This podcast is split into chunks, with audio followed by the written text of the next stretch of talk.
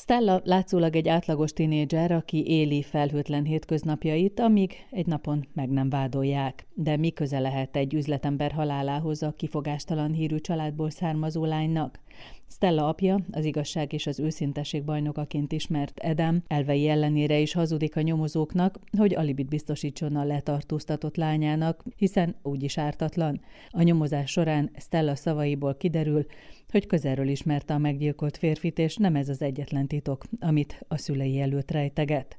Egy izgalmas skandináv krimi főszövegéből idéztem most, a látszólag normáliséból, ami Matthias Edwardson könyve. Több más regényel együtt erről is szó lesz a következő beszélgetésben. Vendégem a Partvonal kiadó szerkesztője Berta Krivánszki Emőke. Vajon milyen jellegű skandináv krimiket hoz ez a kiadó arra a magyar piacra, ahol egyébként már igen ismertek a skandináv krimi szerzők? Hát a Partvonal kiadó 2019-ben kezdte el a skandináv krimi sorozatát, és igen, jól mondod, már egy elég erős mezőnybe szálltunk be. Igyekszünk viszont olyan címeket válogatni, amik vagy a meglévő irányvonalat erősítik, ami a nyomozásra épülő, nagyon jól kibontott, nagyon részletes, nagyon karakteres nyomozókkal dolgozó skandináv krimi típus, de megjelenik nálunk egy olyan újabb fajta altípus is, ami nagyon-nagyon erős most a skandináv krimik mezőnyébe, ez pedig a talán family noirként fémjelezhető, családi, személyes drámákból épülő apró hazugságok, elhallgatások, családi titkokból építkező másik zsáner, ami szintén nagyon izgalmas, és teljesen más, mint a nyomozóbrigádos vonal, és mégis nagyon izgalmas, egyfajta új pszichotriller csapás irányt hoz. Úgyhogy igyekeztünk ebben is nagyon jó svéd, dán, és most már legutóbb finn szerzőket is válogatni. És egyébként jól mutatja a két sorozatindító címünk ezt a két csapás irányt. Az egyik a, a Gesztenye ember című thriller volt, amivel indult a sorozata, a Partnona Skandináv krimi sorozata, a másik pedig a látszólag normális,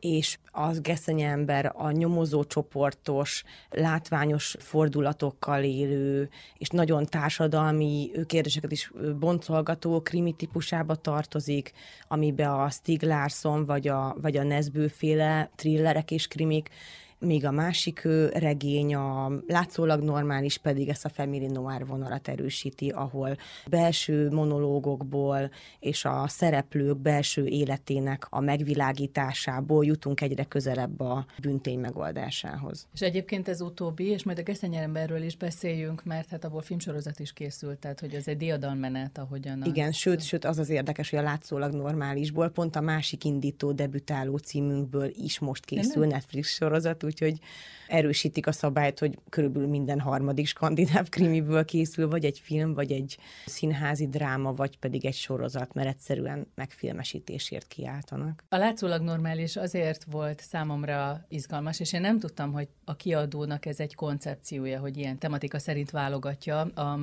könyveket, és hogy az volt a furcsa, hogy a látszólag normálishoz hasonló sok szempontból a történetet megmutató, tehát az anya, az apa, a gyerek, a családi barát szempontjából is a történteket megmutató szerkezet, és több könyvre jellemző. Én azt hittem, hogy ez most a skandináv krimiben egy irány, de akkor ezek szerint így válogattok. És Igen, ez, ez egy... kiadói koncepció, Aha. és egyébként a skandináv krimiben is egy nagyon erős irányzat most ez a Family Noir. De hogy ebben az az érdekes, hogy a feszültség az egészen másképp ébred az olvasóban, mert hogy állandóan a saját életével veti össze. Tehát, hogy valószínűleg ennek a műfajnak az lehet az erőssége, hogy ahogyan látja az olvasó az anya vívódását, az apa vívódását, az, hogy milyen nehéz egy kamasz gyerekkel, hogy mennyi elhallgatás van, ahogy mondtad is, a vele való kapcsolatban, hogy az ember folyton magára veszi ugye amikor egy nyomozócsoport egy akciódús krimiben nyomoz, azt úgy el tudjuk tartani sok esetben. Igen, ebbe a vonalba illeszkedik, és belső monológokkal dolgozik, és ezt a Family Noir vonalat erősíti a, a látszólag normális, és a Matthias Edwardson szerzőnek másik nálunk megjelent regénye a Jó szomszédok, és aztán ebbe a sorba illeszkedik a most nagyon frissen, most évelején megjelenő Boldog új év című krimink, Marin Szénnek a regénye, és még ő szintén ezt a vonalat erősíti a tavaly ősszel megjelent Kövesd a pillangót, ami Márta Kaukonen egy finn szerzőnek a, a debütáló regénye. Szóval ezekben, ezekben a regényekben, ezekben a krimikben az az érdekes, hogy hogyan bomlik ki nem csak a kikövette el, hanem a hogy történt és mi vezetett odáig kérdése, tehát ezekben az odáig vezető út is, és, és a különböző ebben vállalt szerepek is nagyon érdekesek, és ebben az is nagyon érdekes, hogy a végén ezekben a krimikben, ezekben a family noirokban a végén gyakorlatilag mindig egy kettős megoldás születik, egy kettős rejtvény kibogozás, mert egyfelől megoldódik maga a büntény, és kiderül, hogy kitette és miért, ez a klasszikus befejezés, de másik részről az is kiderül, hogy egy családban ki mit hallgatott el, ki mit mondott el, ki hogyan látta a másikat, és miért, és mindig van egyfajta megoldás, ami néha teljesen különbözik a bűnügyi megoldástól, hogy mi lesz a családi, vagy a baráti kör válasza az egész helyzetre. És az néha még csattanósabb, és még fájdalmasabb, mint a büntény megoldása a végén. Ez a boldog új évnél nagyon erősen jelen van ez a téma. Beszéljünk majd róla, de a látszólag normális emlegettük, ugye ott az a plusz nagyon komoly dilemmája az olvasónak is, hogy egy lelkész a történetmesélő. És ugye az, ahogy a nő viszonyul az igazsághoz, ahhoz, hogy a lánya keveredett valamibe, akkor ő most mennyire hiteles, hogyha ő tanul. Nagyon érdekes dilemma volt, úgyhogy ő nem egy ilyen bigottan vallásos ember, tehát egy teljesen normális, fölvilágosult ember, akinek egy kicsit erőteljesebbek az erkölcsi nézetei. Igen, hát ez talán így eszenciálisan tartalmazza a látszólag normális a, az egyéb skandináv krimjeinkben felbukkanó családi dilemmákat. Jelesül azt, hogy egyrészt milyen problémákkal kell megküzdenie, és milyen átadhatatlan szövevényben nyúl, aki meg akar érteni egy kamasz lelki világot, és hogy mennyire állíthatják azt a szülők, hogy ismerik a saját gyermeküket. Matthias Edwardson ebből a feltevésből indult ki, hogy ő, mint középiskolai tanár, sokszor hallott a szülőktől, hogy azt állítják, hogy ők nagyon jól ismerik a gyereküket, és közben ő találkozott a, a rejtett problémáikkal, amit sokszor csak neki mondtak el, és abban nagyon cifra történetek bukkantak elő a drogfüggéstől, a, ezekben a regényekben is előkerülő, akár a prostitúcióig, akár a bármifajta netes bullyingba való belekeveredésig sok minden előkerül. Szóval ez egyrészt jól mutatja, hogy a szülőknek milyen viszonyrendszere lehet a saját gyerekükkel, hogy a skandináv jóléti társadalmakban egyáltalán mennyi energia jut a gyereknevelésre és általában a család egyben tartására a karriervezetés mellett, és egyébként hogyan kezelik a párkapcsolatokat, mennyire nem teszik ki az ablakba igazából a problémáikat, ami a Facebook világban eleve egy sokat elemzett jelenség, de hogy talán a skandináv társadalmakban ez még mélyebben ö, ott van ö, mindenkiben, hogy nem tesszük ki az ablakba a, a szennyesünket. És aztán azt is jól mutatja látszólag normális, hogy ö, itt nem csak passzív elszenvedői a szülők a saját, ö, az a lényege a történetnek, hogy már a legelején azzal nyit a regény, hogy ö, egy középosztálybeli család jól nevelt, látszólag jól nevelt ö, lánykáját, kamaszlányát gyilkossággal vádolják meg, és bíróság elé kell állnia emiatt. És itt még több más kiadott kriming amiben a család esetleg tehetetlenül nézi, és csak feldolgozza a kiderült elhallgatásokat és sötét titkokat, addig ebben a, ebben a krimben csak annyit elárulhatunk, hogy a, hogy a szülők megpróbálnak tenni azért, hogy valahogyan a lányuk helyzeten javítsanak, vagy akár akaratuk ellenére roncsanak, de megpróbálnak mindenképpen befolyást gyakorolni arra, hogy a lányuk ne keveredjen rossz hírbe, és valahogyan megúszza ezt a nehéz helyzetet. Miközben fogalmuk nincs, hogy valójában gyilkos a lányuk. Ez szól a feltétlen szeretetről, vagy arról, hogy a családomért bármit. Tehát itt a szülők eljutnak arra a pontra, hogy miközben nincs elég információjuk, minden áron akarnak segíteni. Igen, igen minden áron, és még úgymond egymás háta mögött is, minden áron akarják menteni a menthetőt, ami a lányukkal kapcsolatos. Nem tudom, hogy számodra mennyire volt érdekes a barátokkal való viszony. Régóta ismerik egymást a szülők, a gyerekek együtt nevelkedtek, bulikat szerveznek, és hogy az ezzel járó kockázat is nagyon érdekes volt. Például a másik, a, a Boldog új év című könyvben, ahol szilveszteri parti és egymás mellett felnövő barátnők, mindenki ismer mindenkit. Azt gondol ez ember, hogy ez egyfajta védelmet jelent, és hát ebből a könyvből nagyon élesen kitűnik, hogy micsoda kockázata van ennek, nem? Igen, ez, ez ugyanannyi kockázatot rejt, mint a családodba bezárt életet élni, mert így viszont ugye az kockázatot, hogy egyrésztről mindig minden családtag és minden családi élet a barátok beszélgetéseinek a tárgyát fogja képezni, másrészt ezekből az eseményekből nem lehet kizárni az alkohol hatását, és ezeken a partikon felelősséget kell válni a szülőknek önmagukért is, és még az ott lévő gyerekeikért is, és ezt a kettőt amúgy nehéz összeegyeztetni, és nem is sikerül a szereplőknek maradéktalanul ezt megtenni, hogy egyszerre legyenek jó szülők és odafigyelő szülők, és közben jó barátai a felnőtt barátaiknak, és közben el is tudják magukat engedni, és ki tudják ereszteni a gőzt. Tehát ez a fajta szélesebb társadalmi élet, például a boldog új évbe kap egy gellert, hogy ez gyakorlatilag tarthatatlan, ezt nem lehet összeegyeztetni az ennyiféle területen való megfelelést, és hogy hiába hangzik papíron jól, hogy a volt iskolatársak jóban maradtak és összejárnak, valójában ez nagyon sok új feszültségnek a forrása. Nem beszélve arról, hogy mi a véleményük a másik házas pár, vagy a régi barátok gyerekeiről, a felnövő gyerekeiről, akik szintén kamaszok. Hihetetlen titkok derülnek itt ki ebben a Boldog új év című regényben. De szerinted mi a hozadéka annak, hogy ennyi szemszögből mutatja meg a szerző a, a szereplőket, tehát hogy mindig belső monológot látunk, ugyanazt a történetet egy másik nézőpontban mind a két regényben. Szerintem egyrészt izgalmasabbá teszi a végkifejletig való eljutást, tehát magát a, a bűncselekményt és a bűnfelderítést teszi ilyen módon sokrétűbbé, és a nyomozó csoportos vagy nyomozós krimikhez képest sokkal inkább a, az emberi pszichére helyezi a hangsúlyt. Ilyen módon sokkal inkább átélhető ez a lélektani izgalom, és sokkal inkább találkozik valóban a mi hétköznapi életünkkel, akik ugyan nem egy skandináv társadalomba vagyunk beágyazva, de egyébként ez egy külön elemzést érdemelne, hogy meglepő, hogy ez a fajta társadalmi és a mikrotársadalmi rendszerrel, a családdal való elégedetlenség, és ezek az elfolytások, ezek, ezek pont a skandináv krimikben jönnek ki ennyire élesen,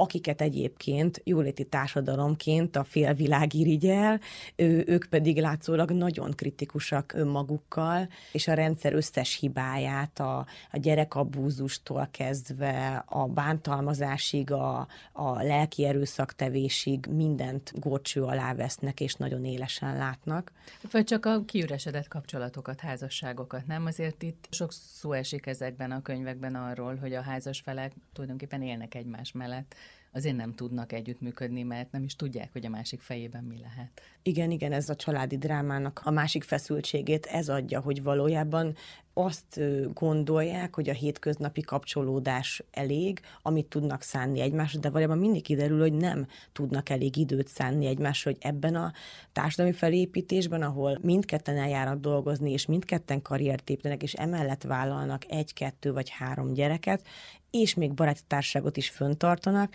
valójában önmagukra és a társukra már kevés energiájuk marad a valódi mély beszélgetésekre és a valódi motivációk megértésére. Úgyhogy a házastársi elhallgatásokból és ki nem beszélt érzelmekből fakadó feszültségek, ezek nagyon jelen vannak, és ezek akár olyan cselekedeteket generálnak, amiket akár meg is lehetett volna úszni simán, hogyha, hogyha kommunikálnak egymással a házastársak és a, és a családtagok. Tehát valószínűleg egyébként ez jól rámutat egy globális problémára is, csak a skandinávok talán élen is járnak ebben a fajta önkritikában, és ezeknek a problémáknak a makro-mikróban való felmutatásában, és ez a family noir lett ennek talán az új terep, hogy bemutassák, hogy mik a nagyobb problémák, amik lecsapódnak csak a családi életben. Azt azért mondjuk el szerintem, hogy a boldog új évben mi a, az alapprobléma, tehát hogy milyen gyilkosság történik mert itt a kamaszokról is szót kell ejteni, hogy ők hogyan viselkednek ebben a társadalomban. Igen, az a legújabb megjelenésünk most januári a Boldog új év című Malinstein krimi. Ebben az alap probléma az az, hogy már az elején látunk bulizó felnőtteket, akik most először hagyják a kamasz gyerekeiket ő külön estét rendezni, és ő nagyon izgulnak miatta, hogy hogy fog sikerülni. És aztán balul is üt ki a szilveszter éjszaka, mert az egyik családnak a nagy kamaszlánya eltűnik, ő nem találják másnapra víradólag, és megindul egyrészt a, a családon belüli találgatás, másrészt természetesen a rendőrség bevonásával, a rendőrségi hajsza is, hogy kiderüljön, hogy mi történhetett a lányjal, hol lehet, csak eltűnt, egyetlen életben van-e még, és ugye ahogy haladnak előre a, a napok, és halad előre a cselekmény, egyre kisebb az esély rá, hogy, hogy életben találják majd a főszereplő kamaszlányt, de erről többet nem szeretnék elárulni. Ami a lényeg, hogy itt négy főszereplő szemszöge váltakozik állandóan, és egy-egy fejezet az ő belső monológiaikat adja vissza, és az ő belső monológiaikból megy előre gyakorlatilag a cselekmény. Tehát, hogy a cselekmény szintjén nem is kell olyan sok mindennek történnie ahhoz, hogy mégis kiderüljön mindig egy-egy fejezetben egy újabb és újabb előrevívő, a megoldáshoz közelebb vívő információ. És aztán ugye a vége felé, vagy az utolsó harmadban ez a négy szereplő elkezd jobban összecsattanni, tehát elkezdenek a belső monológiaik jobban újra párbeszéddé válni, és kiderül, hogy ki hol csap össze kivel, és kinek van megoldatlan sérelme, vagy eltemetett múltbéli titka a másikkal, és ez hogyan vezet aztán a lány megtalálásához. Uh-huh. Igen, és itt a négy szereplőből ugye az egyik az édesanyja, hát ugye azt a tébolyt végig asszisztálni, a nő keresi a lányát, vagy nem érti, hogy mi történt. Egy másik szereplő viszont szinte teljesen leépül. Ugye beszéltünk arról, hogy itt a családok, tehát a lehetséges vagy valódi elkövetők, vagy az áldozatok családja van itt fókuszban, és ugye itt a kövesd a pillangót, aminek az esetében a gyilkossal megyünk vagy a feltételez egy gyilkosa, vagy nem tudjuk, tehát hogy ez folyamatosan ott van a levegőben, mert hogy leszögezi a regény elején, hogy ő egy óriási hazudozó. Tehát, hogy ez ébren tartja a kétkedést az olvasóban, de hogy mesélj egy picit erről, azt kérem erről a regényről. Igen, ez nagyon filmszerű könyv, nagyon gyorsan peregnek benne a, az események és az információk, szóval ez viszont már a legelejétől kezdve nem lassan építkezik, nem. hanem rögtön megkapjuk a... Tethelyen kezdődik. Igen, egy tethelyen kezdődik, és aztán pedig megkapjuk ott, bele is írik a sorba, és ki is ló kilóg ebből a Family Noiros pszichotriller sorozattagjainkból, mert nem Family Noir, vagy csak részben, viszont pszichotriller, és ugyanazzal a, az eszközzel él, mint sok más sorozattag, hogy belső monológokból bomlik ki, hogy mi is történt valójában. Itt a kérdésfeltevés viszont más irányú, és mások az izgalmak, mert itt az elején egy gyilkos, ráadásul női gyilkos szájából halljuk, hogy ő az elkövető, majd ő elkezd terápiába iskolába járni saját vélt vagy valós tettei miatt, és utána az őt kezelő pszichológus hölgy és az ő kettejük párbeszédéből és még két szereplő belső monológiaiból bomlik ki az, hogy vajon tényleg ő követte el azt a brutális gyilkosságot, amit magára vállal. és vég... sorozatot. Gyilkosság sorozatot, uh-huh. és ez kérdőjeleződik meg. Tehát itt viszont olvasóként el vagyunk bizonytalanítva, vagy az elején kapott információ vajon igaz-e, és a másik három szereplő behozásával állandóan máshová tesszük át a gyanunkat, és mindig ezt a gyanút ilyen szempontból pakolgatjuk a regény végéig. Tehát itt egyszerre van egy pszichológiai játék, a, a külön megszólaló négy szereplő belső monológiaiból felé felépülve, és egyszerre van egy fordított büntény megoldási játék. Nagyon érdekes téma, ami itt ebben a Kövesd a Pillangó című regényben fölbukkan, és egyébként nagyon jellemző a skandináv krimikre általában, a gyerekek sérelmére elkövetett bűntények, vagy családon belüli erőszak, vagy a figyelmetlenség, vagy a meggondolatlan lépések, tehát minden, amit gyerekkel meg lehet tenni, és annak a felnőttkori következményei. Szerintem ez nagyon erősen ott van a skandináv krimikben, és ebben is. Igen, ez benne van a Kövesd a pillangótban is. Geszteny emberben nagyon erősen, de tényleg gyakorlatilag minden második skandináv krimikben ez felmerült, tehát valóban ez egy égető és kibeszéletlen problémaként állott a krimik hátterében, és sokszor vagy a sorozatgyilkos mozgatórugója is a múltbéli sérelmeiből és az ellen elkövetett rossz családi bánásmódból fakad, de a kisebb bűnök és bűntényekre a Family Noir tagjaira is igaz, és igaz az, hogy vagy van egy elhallgatott erőszaktevés, vagy a család egyetlen gyermeke el van hanyagolva, és valójában nem tudnak a lelkéletéről a szülők szinte semmit. És igen, és ezek visszatérő problémák, amik aztán mindenképp sötét büntényekhez vezetnek, nyilvánvalóan túlhajtott módon, hogy ezek, ezekben a krimikben konkrét büntényekhez, bűnelkövetéshez vezetnek. És olyan érdekes ebben a Kövesd a pillangódban itt a terapeuta, ő egy, egy ilyen ismert, népszerű tévében szereplő terapeuta, akinek az a szándéka, és ez fekete-fehéren ott van már a könyv elején, hogy ő, ő küzd azért, hogy aki pedofiliát elhallgat, tud róla, gyerekek ellen követett büntényekről tud, és ezt nem jelenti, akkor ő is büntethető legyen. Igen, és ez érdekes, hogy ez mikro, tehát családi szinten is be van mutatva, ez a problematika, és a geszeny emberben pedig társadalmi szinten is előkerül, mert ott az ügybe bevonódó egyik szereplő az a történet szerint szociális miniszter miniszterhölgy, és ez egy más szintre is emeli az ottani szociális törvények szigorúságát vagy túlzott enyheségét. Tehát őt támadják meg? Igen, neki elrabolják a gyermekét, és már egy éve nem találják, mire a regény idejébe csöppenünk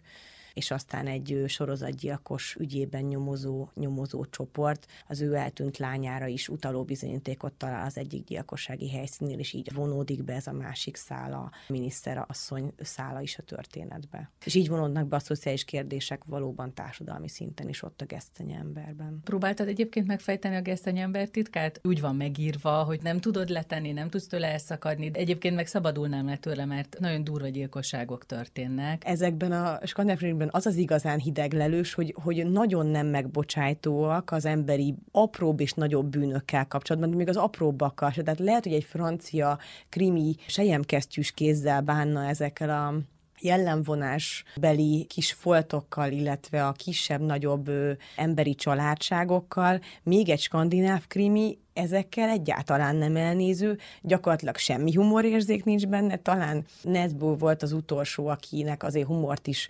felfedezhetünk a krimieiben. Nem beszéltünk azokról a szerzőkről, akiket fölépítettek a partvonalnál, tehát hogy kik azok, akiknek rászokhatnak a könyveire a ti olvasóitok, és várhatják a következőket. Hát ez a nemzedék, akikkel mi dolgozunk, ez már talán tekintető a második nemzedéknek az első befutók után, akik világhírűvé váltak, ugye a Nesbő, a Stig Larsson és társaik után ez az újabb középnemzedék, akik izgalmasak és eredetiek és, és új irányvonalakat is próbálnak meghonosítani a skandináv krimi műfajában, miközben az alapvető stílusjegyeket megtartják, és van közte jó pár svéd szerző a partvonal kínálatában, Dán szerző, a Gesszenye embernek az írója, és most már legújabban Márta Kaukonennel egy finn írónő is beállt a sorba, aki a Kövesd a pillangót pszichotrillernek az írónője, úgyhogy svédekből egyőre túl kínálat van, mert ők a legerősebbek,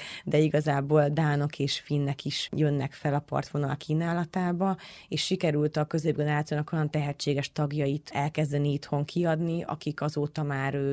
többszörösen díjazottak, például akiről nem beszéltünk, és ezt a nyomozós, izgalmas krimi műfaját erősíti, de ugyanakkor társadalmi is feszeget. Ez a Tove Alsterdál nevű svéd írónő, aki már megkapta a skandináv Glaski díjat is, a Gyökeres kitépve című nálunk is megjelent krimiéért, és ő megkapta a legjobb svéd debütáló kriminek járó díjat. Vagy most jön tavasszal nálunk a Sarek egy gyilkos túra című újabb skandináv krimi, ami pedig tavaly megkapta a legjobb svéd debütáló krimi díját. Úgyhogy lassan beérnek a szerzőink abba a korba és abba az elismertségbe, ahol egyrészt díjakat nyernek, másrészt megfilmesítési jogokat is adnak el, úgyhogy várható a Gesszenyember és a látszólag normális után várható, hogy további regényeinkből is készül, vagy film, vagy sorozat és ezek általában tényleg jó alapanyagok, tehát a Gesszenye ember anélkül is jól ment itthon, és nagyon nagyszerű kritikákat kapott a, az itthoni irodalmi sajtóban, anélkül is, hogy jött volna tavaly előtt év végén 21-22 fordulóján a, a belőle készült, tényleg jól sikerült, és tényleg izgalmas Netflix minisorozat, tehát már azelőtt is jól ment, ez, ez általában annyit szokott segíteni, hogy még egy sikerhullámot ad a, a meglévő címnek, és ezért ilyenkor megéri újra kiadni. Például a Gesszenyi embernél nem is volt biztos, hogy, hogy még egyszer újra kiadja a kiadó, de annyira jók voltak a kritikák, és aztán annyira elkezdett lefogyni a valóban a boltban elérhető kiadványok száma, hogy már azt vettük észre, egyik munkatársunk vette észre, hogy már ilyen csillagászati összegekért lehet megkapni csak egy-egy példányt az antikváriumi forgalomba, és ekkor döntöttünk úgy, hogy hát igen, jó a sorozat is mögötte, és valóban érdemes még egyszer és még egyszer kihozni ezt a regényt. Ami eleinte a skandináv még nagyon meghatározó eleme volt, az a környezet, illetve a természet ereje. Nekem ezekben, amiről beszélünk, ezekben a könyvekben nem volt annyira erős. Hát mindegyikben maradt a tájbemutatás, az a kicsit kietlen, havas vagy őszi, kicsit nyomasztó táj, vagy akár szintén elég nyomasztó nagyvárosi élet és uh-huh. nagyvárosi kocsmák világam, azért maradt egy bemutatott szál, egy alsó hang ezekben a